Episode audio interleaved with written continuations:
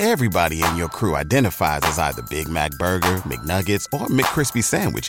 But you're the Filet-O-Fish Sandwich all day. That crispy fish, that savory tartar sauce, that melty cheese, that pillowy bun. Yeah, you get it.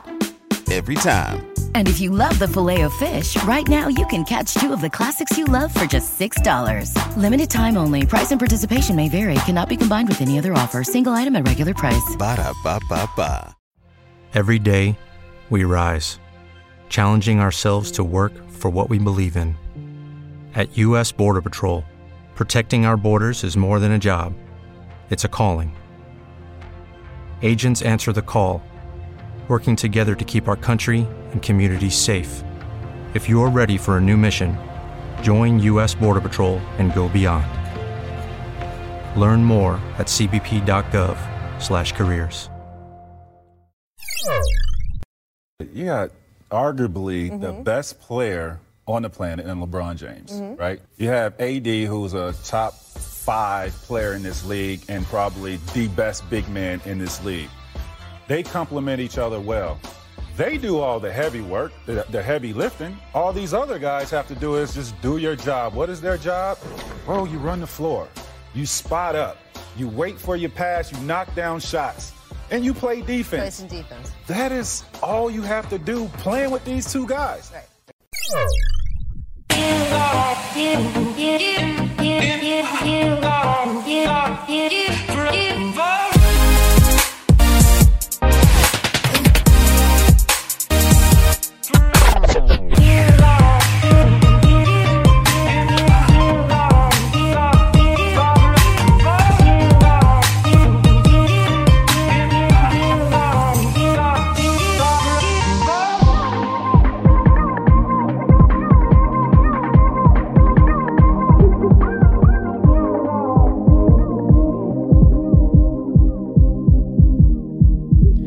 All right, welcome everybody to the Lakers Legacy Podcast, where tryptophan, triple-double, pumpkin pie, pump fake, then buy, honey-baked ham, honey-baked jam, everything's gravy when Anthony Davis, JaVale McGee, and Dwight Howard are stuffing dudes at the rim while you eat the stuffing out of that turkey. So happy Thanksgiving week to all of our L L P listeners. There is much to be grateful for as a Lakers fan. I'm your host, Jonathan Hernandez, and I'm joined by my co-host, Tommy Alexander. Tommy, how did you like my Def Jam poetry segment right there? It was beautiful. Thank you. You're very welcome. We will also intermittently be joined by Alan Riley, since we have separate record sessions and I'm probably going to be splicing this episode up and piecing it back together. So just giving everybody a heads up. Uh, Tommy, happy Gracias Giving Day. Alan, happy Gracias Giving Day to you as well. Happy Arigato gozaimashita giving to you too, sir. Hi, hi. Tonight's icebreaker question of the night is... if you had to parallel, and I, I realize now that I should have given you a heads up on this, but too bad. Uh, if you had to parallel LeBron James and Anthony Davis to Thanksgiving food, oh. what, what would you categorize them as, since they go well together? I would say Anthony Davis is for sure mashed potatoes. Mm, okay. Because he like... is satisfying on many levels, and he kind of goes with a lot of different things, different things. You know what I mean? Sure. Um, uh, like mashed potatoes, he, you know, he, he's kind of like, he, he does it all. I don't know if he's delicious. I can't speak to that. Um, LeBron James, he is probably, he's probably the turkey. And I say that because some people hate him. Um, but you know what? He's going to be there. He's there every year. It's just part of it. He's gonna, and, and he, you know, on some nights he could be really solid, and he's just, he's just a staple, a staple, uh, a dish. Like he's a staple in the N B A. There you go. Alan, what about you? I would say Anthony Davis is I would say gravy, actually. Like, okay, that's like a my my gut thing is it does go well with literally everything. You put it on your you put it on mashed potatoes, you put it on your turkey, you put it on your stuffing. You just drizzle that all over the place. If you put Anthony Davis uh, on any team, you know he he fits right in. So I, I would go with Anthony Davis's gravy and uh, LeBron. Okay, so he he's like really versatile, right? Um, what's like a versatile dish? Uh, like stuffing, I guess, because say like your turkey's kind of dry, you know. Mm, um, lube just, that up. just eat eat a little bit of stuffing, you know, and then it just makes it all better. Um, yeah. And then like stuffing comes in so many different varieties. Like people do all kinds of crazy stuff with their stuffing, right? They throw all weird ingredients in there and stuff sure. like that. And like it all works, you know, you have so many different versions, and every night, like LeBron can kind of reinvent himself, just like a, a family recipe can, can reinvent stuffing all over again. Personally speaking, what's, do you have a favorite type of Thanksgiving food? I love stuffing. You love I, stuffing. I really, really. Yeah, yeah. I, I do like stuffing. So you love LeBron James. You? I do love LeBron James. My favorite Thanksgiving food is mashed potatoes for show. With gravy, of course, right? With that sweet gravy. Is Rajon Rondo the gravy or? I'm just kidding. Hey. Um, my favorite Thanksgiving food is, as a Filipino-American person, we typically eat Filipino food alongside traditional turkey and honey-baked ham dishes. So I like eating Filipino food, which is... Uh, lumpia and pancit is my favorite Filipino food on Thanksgiving Day, but in terms of actual Thanksgiving food, I actually like pumpkin pie. I know oh, some people don't yeah. like pumpkin pie, but... Uh, I love pumpkin pie, dude. You're so basic, dude. Yeah, we're super basic. I like pumpkin pie, especially from Marie Callender's. We are not sponsored by them. Hit us up. Tonight, yeah, hit us up, for real. Tonight's episode, irrespective of what's going on in terms of actual gameplay, I think the Lakers are currently finishing up their road trip, and by the time you listen to this, the Lakers will probably have faced off against their ghosts of young core past, or are just about to do it. But irrespective of that, tonight's episode won't touch upon any game specifics, but be more of a general evergreen type episode where we touch upon overarching thoughts and trends of the team thus far through the quarter mark of the Lakers season. We'll also be playing a fun game of Eat Crow or Eat Turkey, where we assess how well we've done with regards to preseason predictions of ours uh, and how those predictions have panned out thus far. Uh, but before we get to all of that, as usual, please follow us on Twitter at Lakers Legacy Pod. Please also rate and review us on iTunes, because the more you rate and review us, that's how many more times Lethal Shooter will rise from the grave and remind us all on Twitter that hard work pays off, the grind is real, and the haters just be talking bull when the real work is done in the shadows. Stuff like that. But hey, I'm here for all of it if A D, K C P, and Kuz continue to shoot like how they have been shooting recently. Uh, so for more cringeworthy Lethal Shooter content, please rate and review us on iTunes. And yes, we're trying to get to four hundred before two thousand nineteen ends. We're almost there. It's Thanksgiving season, Thanksgiving week. Christmas is coming up.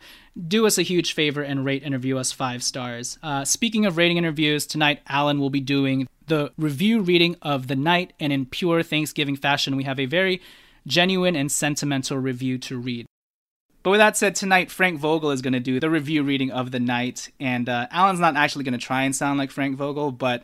in essence, Frank Vogel sounds very diplomatic, so Alan's just going to read it in his normal, very nice... diplomatic voice? Yeah, normal N P R diplomatic voice with that nice bass. So, Alan, take it away with the review reading of the night. All right, Most Lit Lakers Podcast. This comes from Chief O'Keefe from the U S Navy. Uh, Lakers Legacy Podcast is really good. This podcast actually has personality, and it's fun to listen to. All the guys are knowledgeable on Lakers and N B A, but at the same time, they don't keep it all business and stats. They actually have fun while doing this podcast. I actually stumbled on this podcast while being stationed in Japan for six years. There weren't many real Laker fans on my ship, so I didn't have many people to talk about the Lakers to. Plus, the Lakers were a lottery team every year, so most people just talk smack about the Lakers. Anyway, listening to this podcast gave me the same feeling I had when I was in high school, talking to my boys back in the day about the Lakers. Great podcast. Keep it up. Keep it lit. Fire emoji. Fire emoji indeed. Thank you, Chief O'Keefe from the U S Navy. Alan, how was it reading that review for the first time? I'm sure you read it before you actually recited it, but... I think it's often lost on me just the extent of where this podcast goes. I mean, naturally, it makes sense that anybody can listen to this, so we get different walks of life listening to this. But I guess getting a specific... Yeah, just getting the... Actually, you take it away. I'm lost for words at this review. Yeah, no, when I when I first read it, I, I got chills um, because like I automatically get like a visual of a guy who's, you know, in uh, the military and he's stationed somewhere abroad, you know, for years and years and years. And uh, I mean, none of us can possibly imagine what that is like. And to know that the the silly little thing that we do um, is actually making some sort of impact in a positive way. And it um, is enhancing, you know, somebody's just general experience is is awesome. You yeah. know, it, it for sure, like you said, it's not something that we think about. It isn't something that we realize. And it isn't even a thing that like we we don't feel like our scope would reach that yeah. far. Right. Um, if anything, it's like, oh, you know, people are maybe a couple people out there in the world are bored when they're driving to work because they're stuck in traffic. They need to kill some time, whatever it is. They listen to us be like, act like fools, and it is what it is. So, um, you know, this is completely different from all that. And uh, it, it does it does hit in the feels, which is which is great. Yeah, definitely. And I we had another review like this where, you know, the general sentiment of the review was that it's easy for the listener to connect with us and they feel like they can just go grab a beer and talk with us. But at the same time, there's substance behind the actual conversation that goes beyond just the normal. You're talking to someone at the bar about the Lakers. You know, you, you know that you can go more in depth with us. And so I really appreciate that people have recognized that, because I know it's hard when we get all silly and we giggle and laugh like for eighty percent of a podcast to like sift through that. But for those who have and found the golden nuggets of substance, we really appreciate it. We really appreciate all the longtime listeners. And uh, yeah, reviews like this are really awesome because, like Alan said, we don't often think about the wide scope and reach that we have. But uh, to get specific reviews like this of people telling us where they're at, how they're listening to it is really, really great for us to hear. So please, if if you if you're in a unique situation, if you're in a mundane situation, please let us know. Uh, rate and review us on iTunes. So thanks, Chief O'Keefe, for that. That was a five-star worthy review, um, for sure. Um, if you're willing to donate to us financially in any small way, please go to patreon.com slash The Lakers Legacy Podcast. Our Wings on the Trade and Buyout Market episode segment is still up for grabs there. Lastly, we are brought to you by Line Ups dot com. Check them out for all of your betting tips needs. Tommy, I know you have been waiting for this moment, but I've got another double foul for you. I know that first time we did it, you were on pins and needles and just uh, loving every second. So here we go. You ready for double foul? E- uh, foul one. LeBron James goes down for fifteen games this season. Foul two. Anthony Davis goes down for fifteen games. Which bitter pill are you swallowing there? And uh, in your eyes, who is more essential to the Lakers team being able to stay afloat? For this season and for this current roster that we have, I think I'd rather have Anthony Davis. This is like so crazy to say because this guy's like probably going to win Defensive Player of the Year, but I, I think I'd rather have Anthony Davis go down for fifteen games. We lose so much defensively, but LeBron is on such a different level offensively right now, and he can create for himself, whereas if he's sitting, it's much, much harder for Anthony Davis to try to create for himself. Mm-hmm. Um So I'd, I'd take Anthony Davis, uh, but knock on wood, that doesn't happen for either. Yeah, this was so hard to pick just because the Lakers have founded themselves on the defensive end and they've established such a strong defensive identity. I mean, we're number one in the league in defensive rating. Obviously, we've started to creep up on the offensive end, but I, I agree with you. If Anthony Davis goes down, we can at least stop the bleeding by putting Dwight Howard in there, who's been just as essential. Maybe not just as essential, but he's been the second backbone of our defense. If LeBron James is out, we're literally looking at Rajon Rondo as the single ball handler on this team, right? And uh, that just can't happen.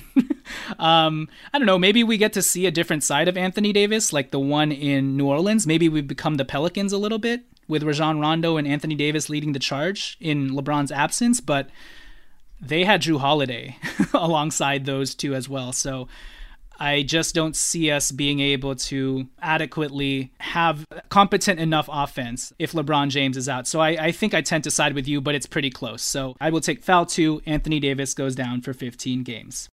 Alan, what about you? I think Anthony Davis. That's a really good Alan impression. Um, okay, Alan, here you go. Same question as Tommy. Foul one, LeBron James goes down for fifteen games. Or foul two, Anthony Davis goes down for fifteen games. Oh, I I would say, I guess I would rather have LeBron healthy and Anthony Davis go down, just because with LeBron, you know, he's older, you know, so missing fifteen games, just oh. it, it feels like, oh gosh, you know, like that's scary. Um, yeah, yeah. And the the odds of bouncing back after that would just be so stressful. Like, is he going to be the same? And what are the lingering implications? Da da da. On the one hand, I guess he'd get like that extra rest uh, for the playoffs, but it would just make me more paranoid.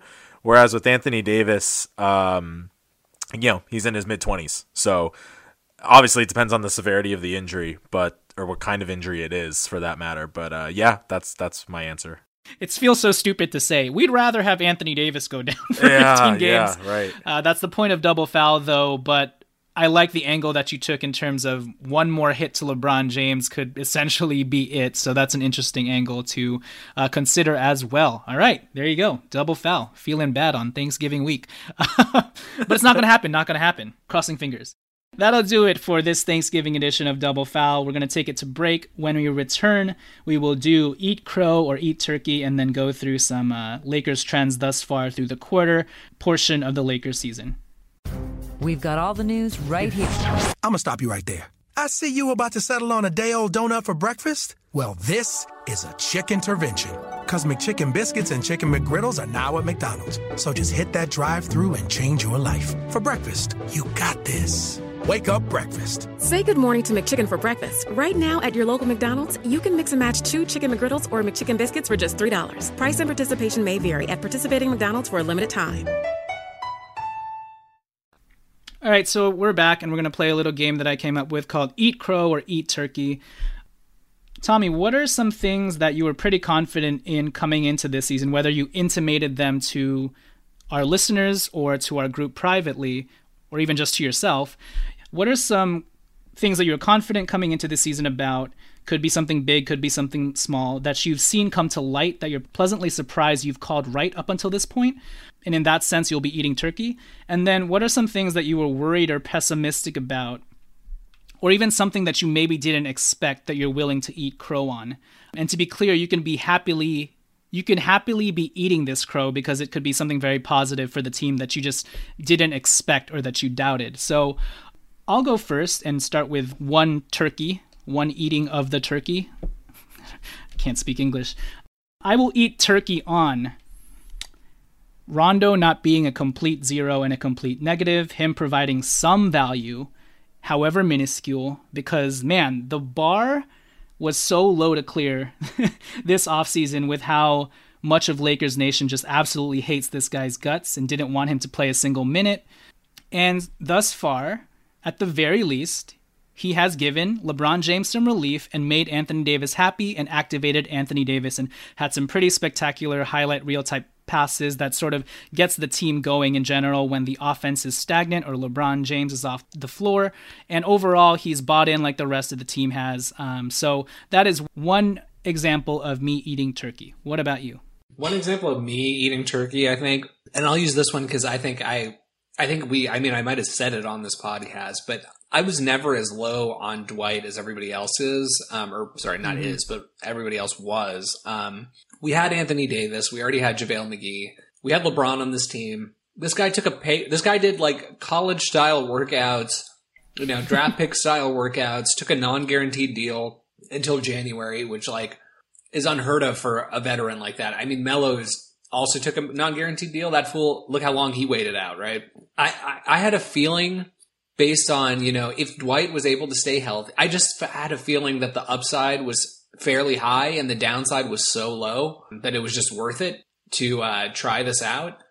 And um, it's obviously exceeded my expectations, but um, yep. I'll eat a little bit of turkey on that because I was, you know, from the, from the moment we signed him was not as much in the like, oh my God, the sky is falling camp. What, what is this front office doing? You know, like, here we go again, um, which a lot of people, a lot of people were. Yeah, I think we all took a pretty measured approach in analyzing the context of the situation and accurately assessing how different it was from his previous situations, and also looking at the fact that we just weren't there at the workouts, right? The Lakers were. They saw both Joakim Noah and Dwight Howard, and it seemed like they had a process in place, and we just gave the front office the benefit of the doubt, and it has turned out in spades more than we could have imagined, and slowly but surely, Dwight Howard has looked even more athletic than when we first saw him and become a fan favorite. So look at that. Definitely shove that turkey down your throat. All right, Alan, here you go. What's one of your uh, turkey dishes? Well, I mean, this one seems obvious, but I, I fully anticipated Anthony Davis and LeBron working extremely well together and complementing what? each other's games. Yeah, I know, right? It was like a two-piece puzzle, literally. It's like, hmm, how's this going to work? Believe it or not, some people were still detractors, but yes. Yeah, well, the haters going to hate. Hate us because they ain't us. Hate us because they ain't us. You're right. Peanut butter jelly. So, yeah, you know, I knew their workout. And I guess another one is I, I figured defensively we'd be a very, very good team. Nice. Okay, that's one of Alan's turkey dishes, uh, eating turkey. Just the dark meat, though. Just the dark meat. Let's do a crow, eating crow segment.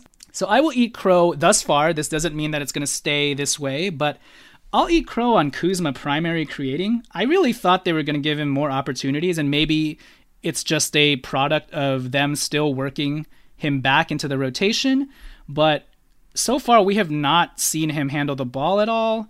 Um, we haven't seen him that much in pick and roll situations, um, especially with Rondo back. He kind of still assumes that off-ball cutting role, which is essential on this team. So maybe that's just going to be his role, and he's going to continue to thrive as an off-ball cutter, off-ball shooter, coming off screens and whatnot.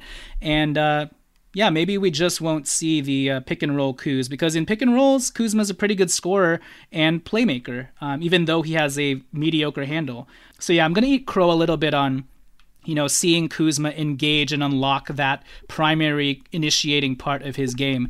We may just not see it this season. I was hoping that he'd maybe average like three assists. I think he averaged like two point five or so last year, but it may just end up sticking at that two assists mark. Any thoughts on that one? Um, only thought on that one is it's it's very early, and I think there's definitely upside for that to continue to improve. I mean, he... It's like classic story of young guys, right? But he had three awesome games in a row, and then he got hurt. So, sure, you know, he's still working himself into it. He will become so much more dynamic as a playmaker once his offensive game gets set, because once he is a huge threat to score, it's going to open up stuff for him off the dribble. Right. All right. Give me one of your crow dinners.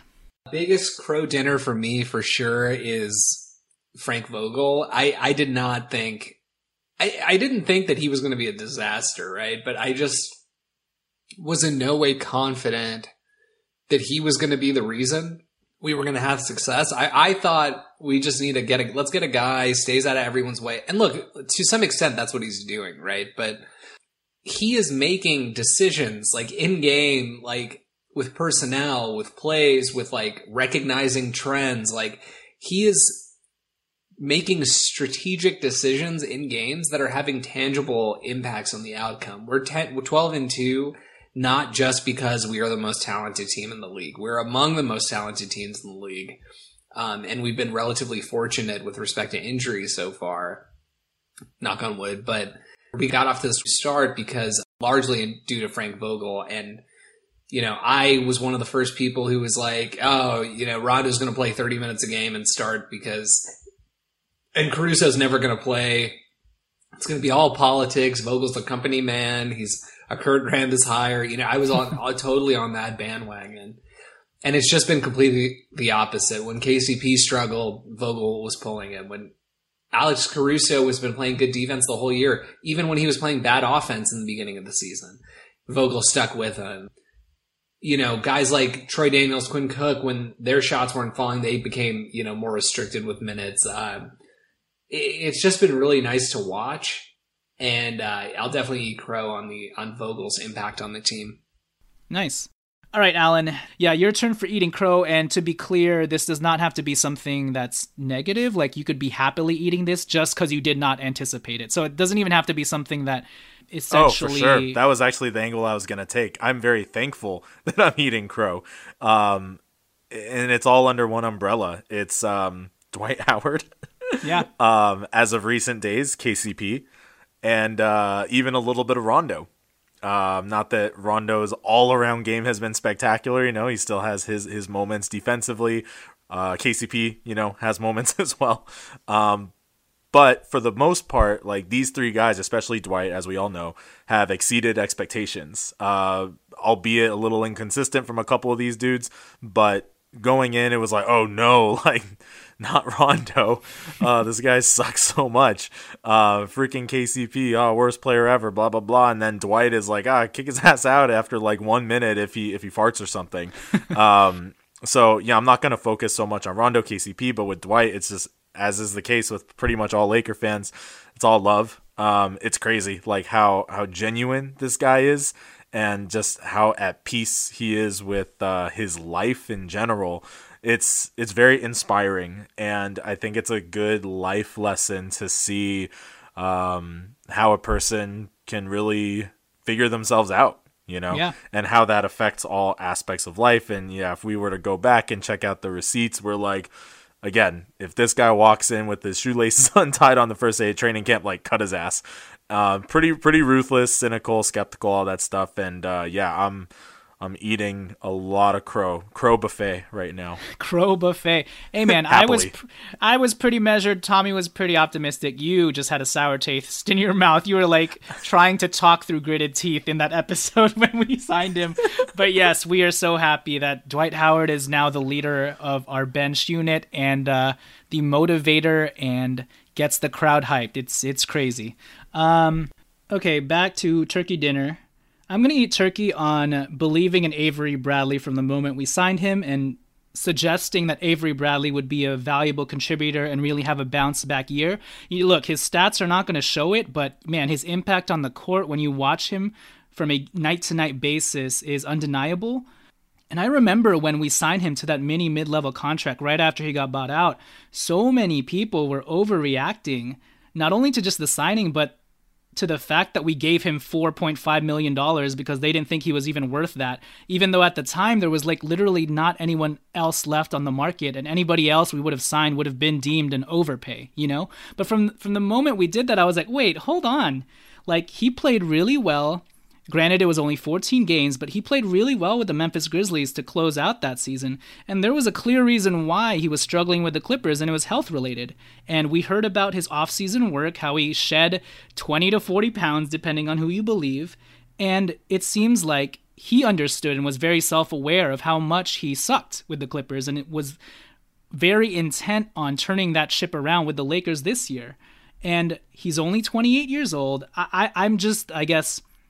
proud of the fact that I had that perspective early on, administered the right context, and realized that, hey, we're looking for perimeter defenders, and we have to, you know, bank on the fact and take this risk that he can somehow regain some of his former first team all defense sort of self. Even if it's just fifty to sixty percent of that, that's still something given the current roster that we had at the time, which was just Rajon Rondo, Quinn Cook, and Caruso up until that point, right? So I'm glad that I was able to be prescient enough to be, or to understand that Avery Bradley could be a very valuable contributor, and thus far that has proven to be the case. Even though he's had that minor setback with the, uh, was it a stress? Not a stress reaction, but hairline fracture. Hairline fracture, exactly.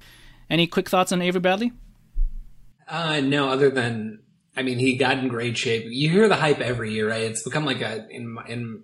At least among like uh, people I talk to who are into sports, right? It's like, it, this is not just an N B A specific thing, but all sports. When a guy had a bad year last year and then you're coming into the new season, it's like so cliche to say like, he's in the best shape of his life. You know, he lost fifty pounds, you know, it's like, there's always yeah. these weird things. And it's like, yeah, okay, I'll hold my breath until I see the results uh, on the court. And um, Avery Bradley, he was getting a lot of, talked up a lot in the offseason, and I think he's looked fantastic so far, and I think he's going to be a very critical player for us uh, moving forward. Yep. Okay. Give me one of your last turkey dinners. Uh, one of my turkey dinners, I, I think I mentioned eating crow on Vogel, but I'll take the turkey dinner on the coaching staff in general. Um, mm. There was a lot of skepticism about how Lionel Hollins and Jason Kidd would fit in here, especially Jason Kidd.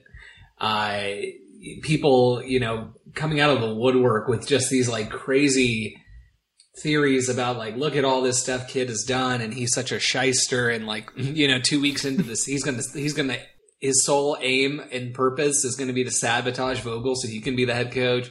You know, all this stuff. I'm like, it takes a lot, and and this goes back similar to the Dwight stuff. It takes a lot for coaches who have had success in the N B A to humble themselves and say, you know what, I'll be an assistant. And Kidd, you can say what you want about him, um, but he humbled himself. He didn't make it a spectacle. There was no like Jason Kidd parade. Look at him. He's the new assistant coach. He's just like any other coach, uh, any other assistant coach. Just he's there on the bench. He's quiet.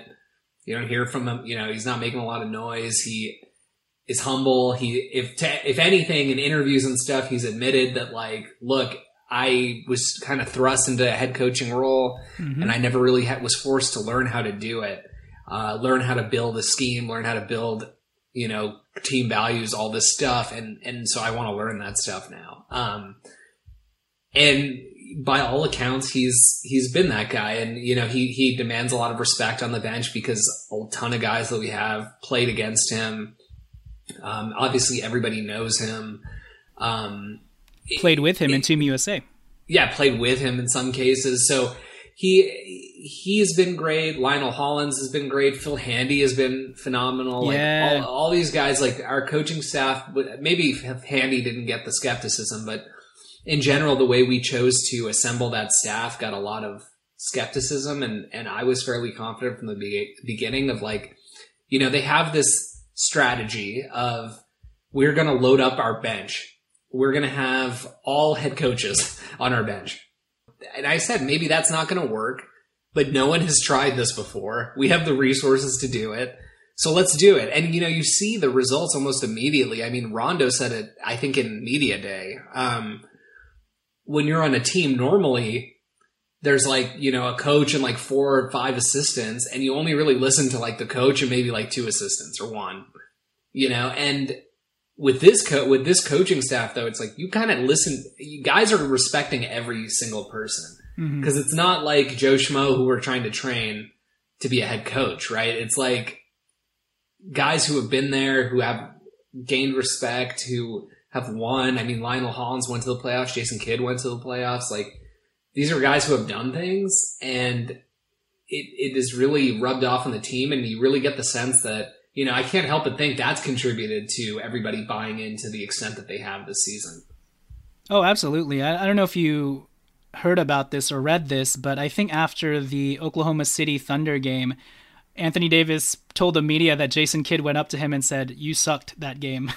And he was like, "I did." You know, so I mean, just that, that command, that command of respect from Kidd is great. I think the biggest issue or the biggest skepticism with regards to this coaching staff was that there would be too many cooks in the kitchen, that there would be a lot of egos, but so far it's been very drama-less, and I guess that's what a winning team will do for you. But overall, yeah, good call on um, this weird Expendables coaching staff being put together, working out. One last crow dinner for each of us. I'll go first. I'll eat crow on, um, and again, this is early, and we've started to see a shift in this. My overall statement is going to be about Quinn Cook, but tangentially to that, I'm going to eat crow on the three-point shooting and just that being an, a sort of positive cascading avalanche effect for the Lakers on the nightly. Um, I don't know if it's a schematics thing or if, if it really is just guys not hitting open shots. It's probably a little bit of both. And recently we've started to see a shift in the positive direction. We're seeing that positive regression, but I just thought we were going to be raining threes on the nightly, and it would look more like Golden State Warriors motion offense, San Antonio Spurs. We have Danny Green, you know, but so far it just hasn't happened. And in alignment with that, I thought Quinn Cook was going to be so good, and I'm going to eat so much crow on this. He is not good. He's okay. in, in spot moments in certain games, he's going to, you know, shift the balance in one way or another. Um, but overall, I'm starting to see that he's just not a strong player. I think if he was actually strong and even had Steve Nash's athleticism or build, he'd be a much better player because he has a really nice mid-range jump shot. The thing is, he's so soft and he can't get to his positions. Like, he's super weak and he gets tossed around really easily even when he has the ball as the pick and roll handler. And then on top of it, even though we see him sometimes pull off some really nifty, shifty moves off his own dribble, that for the most part, he has a really shaky handle, and shaky in a bad way. And I never really feel too secure with him handling the ball. So yeah, Quinn Cook is probably the biggest thing I'll eat crow on this offseason, especially because I, I mentioned in a predictions podcast that he would be the most impactful Lakers guard this season. Womp, womp, womp. I said he was going to average thirteen points, and clearly he's going to fall well short. But I still am encouraged, or I, I'm still confident that for certain games, he's totally going to swing that game in a positive direction the same way that he did the Chicago Bulls game when we were in Chicago, because the dude can get hot. It's just a matter of him actually hitting his shots, his three-point shots, which can have an avalanching, cascading effect on the rest of the team. But so far, that just hasn't happened yet, and we haven't necessarily fired on all cylinders from the perimeter. But again, that is slowly starting to change. Um, so, Alan, what is your second turkey dish? Dang, I really like the coaching staff one. So I'm going to use that too. Because I, I did feel pretty good about that. You know, there there wasn't any like um, concern in terms of Jason Kidd trying to usurp power or anything like that. It, it's just like this, this like grizzled veteran coaching staff, right? And in terms of egos getting in the way and things like that, I don't know. I wasn't very concerned about that at all. So um, nice. That was probably in the minority in that case. So yeah, that'll be my second dish. Very good. Tommy, what about you for your last crow dinner? Last crow dinner related to your turkey dinner with Rondo. I will eat major crow on Rondo. I was definitely in the camp from the very beginning that like, this is horrible. I don't care how much we're paying him. You know, if we, if somebody came out and said publicly like, okay, this guy's going to play like never, and he's just going to essentially be a player coach, I would have been fine with it. But we never really got that assurance. And we heard all these things uh, that Vogel and some of the other coaches were saying and the ways that they envisioned using Rondo. And I just thought that that was a really, really, really bad sign. Um, but turns out that they were onto something. And after the first few weeks of the season, it became incredibly clear that he was going to have a role. And I'm saying the first few weeks before he even played, it became very clear that he was going to have a role and how exactly he was going to fit on this team. Um, and he has looked, you know, it, it's been maybe up and down in the first few games that he played, but you really see the dynamic that he brings to the team. And he just gives us a reliable ball handler. I mean, you were just talking about Quinn Cook and really most of our point guards, um, Avery Bradley, Quinn Cook, Alex Caruso. Those are not guys in the fourth quarter of a playoff game coming up the floor against Patrick Beverly that you necessarily want handling the ball. Rajon Rondo is, you know, put anyone on him, you're comfortable with him handling the ball, handling the ball. So he ha- he's going to serve a very important role for us. And um, I'll eat crow on that. Very nice. Alan, what is your last uh, crow dish that you're going to eat here? I uh, really thought Troy Daniels, similar to what you said about Quinn Cook, being that consistent threat. Now, he's had like a knee injury, I guess, that's been bothering him, so we'll give it a little bit of time, but I think his nickname is like layup because his three-pointers yeah. are like layups, and uh, I mean, he did have the one game where he knocked down three threes uh, in a very short amount of minutes, so we'll see if he could turn it around, but he was a guy that I was really, really confident in, thinking he's our freaking man, and it's funny because if we hearken back to our episode with Pete, and he was like, just watch, man, all these guys are going to shoot like thirty-two percent from three. Uh, I mean, I haven't checked the percentages, but um, yeah, we're not ranked particularly high in three-point percentage as a team so far. Yep. Is he named layup because who's shooting that layup? Is it K C P before the Dwight Howard Instagram comment? Because uh, in that sense, layup is a bad, bad moniker. Uh, all right, so that'll do it for eating turkey or eating crow. I'm going to cheat and say one more turkey dinner for me, and I'm going to say I'm eating turkey on not overreacting to Kyle Kuzma's rough start and applying the proper context to the fact that the dude wasn't running or jumping at the beginning of October. And we should actually be amazed that he's been able to round back into form as quickly as he did. So that's my turkey dinner of the night. All right, with that said, let's end this show quickly talking about trends. And um, yeah, I guess the question I want to ask is, and we can do this in bullet point form and not go back and forth. You can kind of just stream of consciousness, throw out some trends that you like or dislike. So yeah, what are some trends, whether big trends or small trends? The small trends can be something as simple as you like the way that LeBron hangs his head down violently to the right, stares down at the ball intimately, and then jacks up his thirty-five footers. Uh, you can do something as simple or small as that. But yeah, what are some trends overall that you've seen through the quarter mark of the Lakers season that you've either liked or disliked? I'll go first and just rapid fire throw out some things that I've liked thus far. Tanny boy, K C P playing off ball more, cutting, doing nothing more, not really dribbling the ball and doing the uh, Rucker Park, Smush Parker, Kobe Bryant type stuff. I don't know why I said Smush Parker. Um, but yeah, I've enjoyed K C P just being that literally a three and D sort of player and just cutting at the right spots and uh, being more of a off-ball savant than anything else and cutting down the Mamba mentality type stuff. Um, I've enjoyed Rondo's bounce passes in transition, getting the ball out ahead, picking up the pace. Like I've mentioned before, the Lonzo Ball version of Rondo where he doesn't pound the rock and makes quick read passes are beautiful and great and really gets the team activated. Kyle Kuzma, I've really enjoyed him relaxing and shooting the ball very easily off his fingertips, letting the ball roll off. Um, and you've seen how that's made such a difference and how relaxed he's been shooting the ball recently. So that's been money. And then lastly, another trend that I've liked is the is Anthony Davis and LeBron James continuing to to progress in their pick and roll chemistry. What are some trends that you've liked thus far, Tommy? Uh, some things I've liked from the season so far, I would say Danny Green hitting shots, hitting threes at a high clip. Maybe that's like unremarkable to some people. He hit like forty-five percent or something from three last year, but he had several years at, at the end of his time with the Spurs where he like struggled. Right. And I'm not saying he, you know, I thought he was going to be unreliable or, you know, whatever. I just thought that he is the type of player that requires a very specific type of, he's not J J Redick. He's not Kyle Korver. He's not going to curl off screens and fire threes. Uh, um, without his feet set, he needs a he needs to be set up in a very specific way, and this coaching staff has done a phenomenal job of getting him those looks. So I like that trend. I like the general bench litness. Um, these guys are all playing for yeah. each other. I mean, no egos. It starts from the top down. I mean, LeBron and A D are so. I mean, when you have two of the top five players in the league, arguably on your team, it affects the way that everybody else views the game, right? Like, no, suddenly it's like, okay, if you have LeBron and A D and I'm JaVale McGee, am I going to complain if I'm going through stretches where I'm struggling and I'm only playing ten minutes? No. If I'm K C P and I'm going through stretches where I'm struggling, I'm only playing, you know, eight to ten minutes, I'm not going to complain.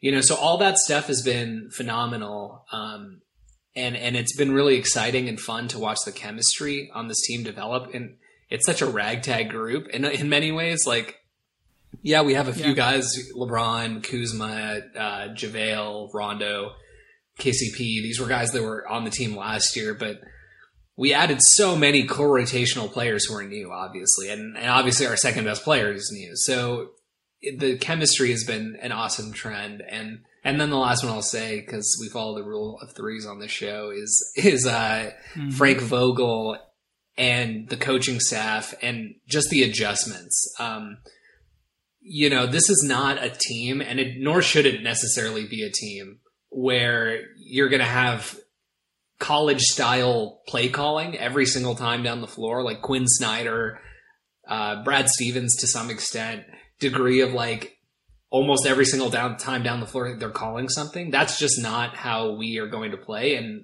we have so, so much talent that we shouldn't be playing like that. But um, uh, despite, you know, so putting that stuff aside, the adjustments, the recognition, the awareness of like who's playing well together, the analytics, right? Like people put so much, talk so much trash about these guys that Lionel Hollins hates analytics. Jason Kidd doesn't know what analytics are. Frank Vogel has not been a coach in the modern era with analytics. You know, like all this stuff. Frank Vogel's constantly talking about analytics.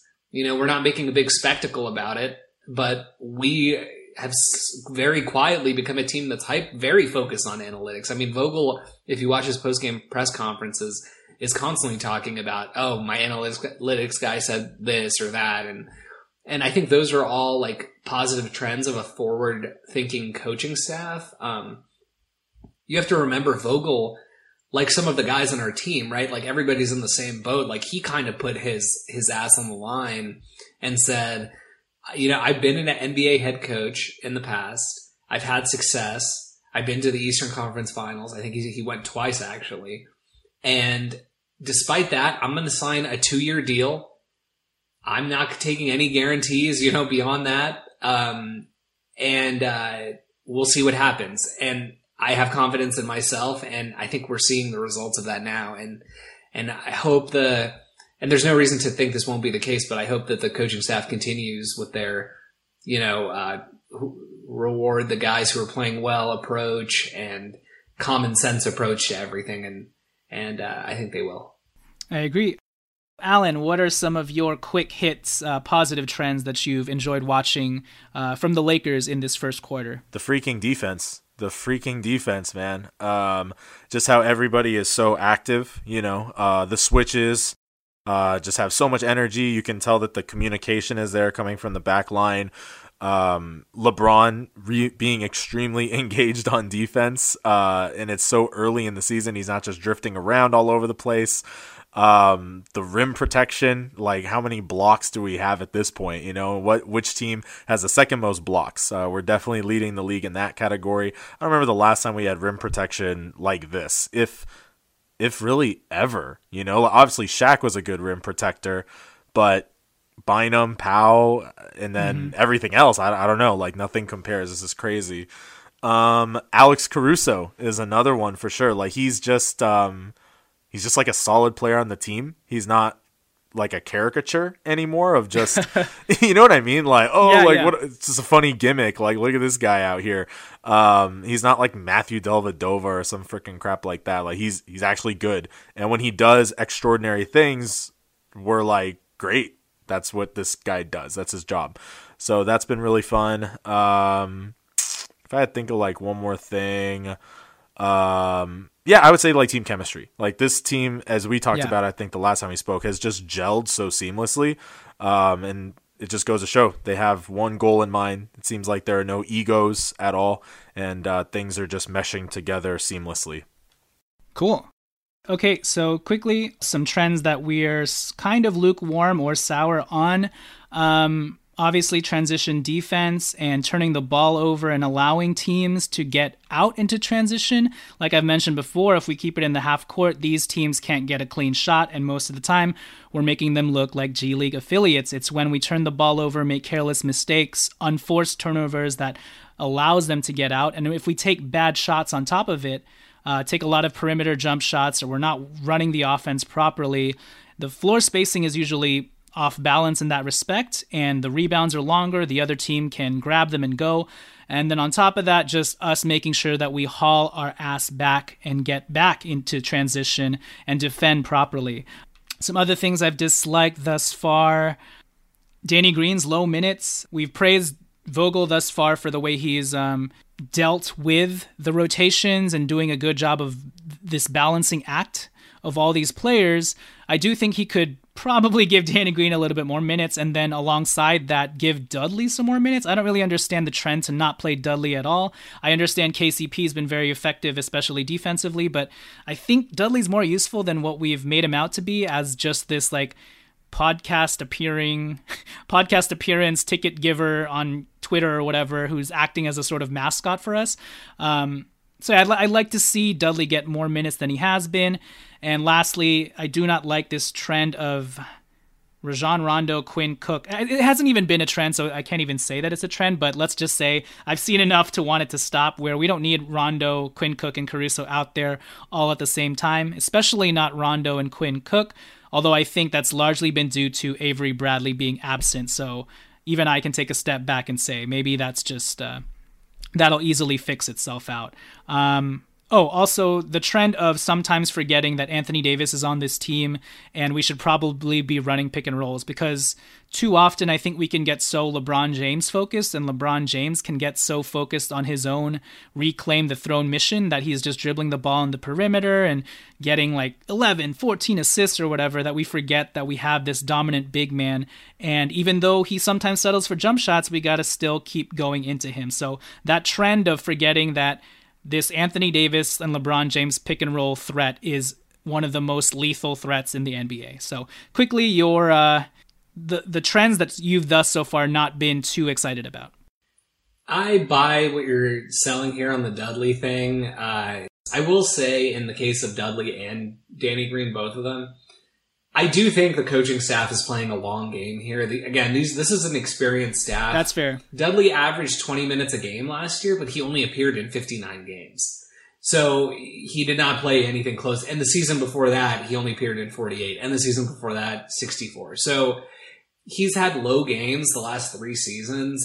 It's a long season. He has like obvious value for us moving forward, and he will have some value for us in the playoffs. Um, Keep him healthy, keep him like on the bench contributing, but he doesn't necessarily, I, I would like to see him, I agree, playing a little bit more, but you know, as of the time of this recording, he's played in nine of fourteen games. That's not that bad. Yeah, some of those are blowouts, but again, it's for him, it's more about like getting some semblance of minutes under his belt over the course of a season so that he's ready when you really need him. Danny Green, similar. He's a veteran, he's older.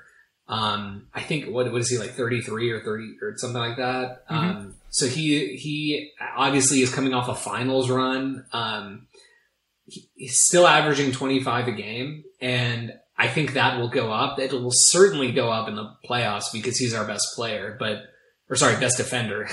He's not our best player, but he is our best defender, and um, he is going to be crucial defending wings, because unless we, you know, are able to swing Andre Iguodala or something like that, we're a little bit thin on size defending uh, uh, wings with size. Um, and he is going to have to play like thirty, thirty-five minutes a game in the, in the playoffs for us. So, I, so I, that's my response on those two things. In terms of trends, I'm not super happy about otherwise. Um, the transition, like you said, a big one for me. They're going to have to figure out something that makes sense and get everybody to buy into it. We're playing two centers. In twenty nineteen standards, we were playing two centers. I know A D is really a four and he wants to be considered a four, but he's a center by twenty nineteen standards based on what everybody else is playing. And we're, we play him at the five, maybe like, you know, under ten minutes a game at this point. So we're going to have to figure out with two centers on the floor and LeBron also on the floor a lot, who's, you know, thirty-five years old. How are we going to have guys get back effectively? Um, we were for a, a long time the worst team in the league in transition defense. So second worst is like an improvement. Um, and we have to continue to get better at that. Um, uh, other than that, you know, I, this is not even their fault, but the uh, free throws is a, is a trend that like has been bothering me. We average mm-hmm. twenty free throws a game, which is bottom five in the league currently. Yeah, yeah. It's incredibly frustrating. Again, I just don't understand how we have LeBron James and Anthony Davis, and we're bottom five, and we score the second most points in the league. We're bottom five in the uh, league in free throw attempts. It honestly feels yeah. like so often we're getting the Shaq treatment, like. We're so yeah. physically dominating the our opponents um, so far because we have so much size and length that it feels like the refs are just not giving us the benefit of the doubt on some of these calls because we're so physically – we have such a big physical uh, dominance over our opponents. Um, but that is going to be something that if the trend continues, and, and I frankly don't necessarily think it will, because like despite Houston – consistently leading the league in free throws because they have Harden. Um, the you, the playoffs are called differently. I'm not saying Lou Williams is not going to get his like stupid calls where he like puts his hand under yours and then lifts his arm up. You know what I'm talking about? Like he'll get those calls, but they are the, the games are called differently, and I think it's going to be a little bit more fair. But if this if this trend continues throughout you know the late season and and into the playoffs, it's going to be um, a little bit tough for us to overcome that disadvantage. No, those are really good points, and I totally agree with you. The Lakers, even though they're doing well in the regular season, are built more like a playoff team, that grinded out sort of slower pace style where we just out-muscle and just are more physical than the other team should help us out in the free throw department to get more of those calls, get teams into foul trouble early on, take advantage of those uh, of the team fouls, running out for the other team and getting to the line more often. Alan, to end the show, if you have your own or you want to echo any of those, please go ahead and give us your room for improvement trends that you wish would go the other way. LeBron's turnover rate, um, hmm. it's sporadic. Like two games, a few games back, uh, he had zero turnovers, right? That was the uh, Sunday night game against Atlanta, zero turnovers. Next night, I don't remember what it was, but it was like seven. It was a very, very high number. He almost had a quadruple double for that matter against O K C. Um, and his passes are, I don't want to say they're lazy, but they're a little lethargic. You know, it's like just um, not putting a whole lot of energy behind his passes, just kind of throwing it out there. So uh, his, his turnovers for sure. LeBron's, I'm not, I hate to be like picking on LeBron here, who's freaking playing so well right now, but his his free throw percentage is, has creeped up. It's like in the low seventies, which is about career for him. But before the last few games, it was it was pretty low. It, it felt mm-hmm. like it was one out of two every time he was at the stripe. So, um, yeah, again, not to be like nitpicking on freaking LeBron James, but um, I would say that. And then as far as the Danny Green thing, I feel like he gets into foul trouble in the first quarter. Like yes. he'll pick up two fouls real quick. Stupid fouls. Like, who are you, dude? Like, you're a Josh freaking Hart. vet. yeah, yeah, it's really, really odd uh, for someone who is fully capable of playing intelligently. So I would say that, and that of course impairs his ability to get out there on the floor um because he gets pulled, and then in terms of his rhythm, obviously it's going to affect that as well. So yeah, got to play a little bit smarter. All right, cool. So that'll do it for this trendy segment of this show. With that said, that'll do it for our episode. Hope everybody has a wonderful Thanksgiving. Tommy, happy Thanksgiving. Same to you. I am currently freezing my ass off in Philly. Uh, everybody trust the process. Just kidding. The Lakers are trusting the process, and it's working out well for them thus far. So we have a lot to be grateful for as Lakers fans. Alan, I hope you have a wonderful Thanksgiving. Um, Feliz Gracias Giving Day to you, my friend. Thanks, man. Back at you. Cool. Happy Thanksgiving to everyone out there, to all of our listeners. Stay warm. Be with a bunch of family. Football is there for you. Eat a bunch of good food, stuffing, mashed potatoes, gravy, turkey. Lumpia. Lumpia, everybody. Eat some lumpia and pancit too. Some sushi, some spam musubi. There you go. And top it off with some good old basic ass pumpkin pie. Hell yeah. Follow us on Twitter at Lakers Legacy Pod. Please rate and review us on iTunes, and uh, gobble gobble. Right, Tommy? Gobble gobble, motherfucker. All right, see you guys. All right, dude. Later. Peace.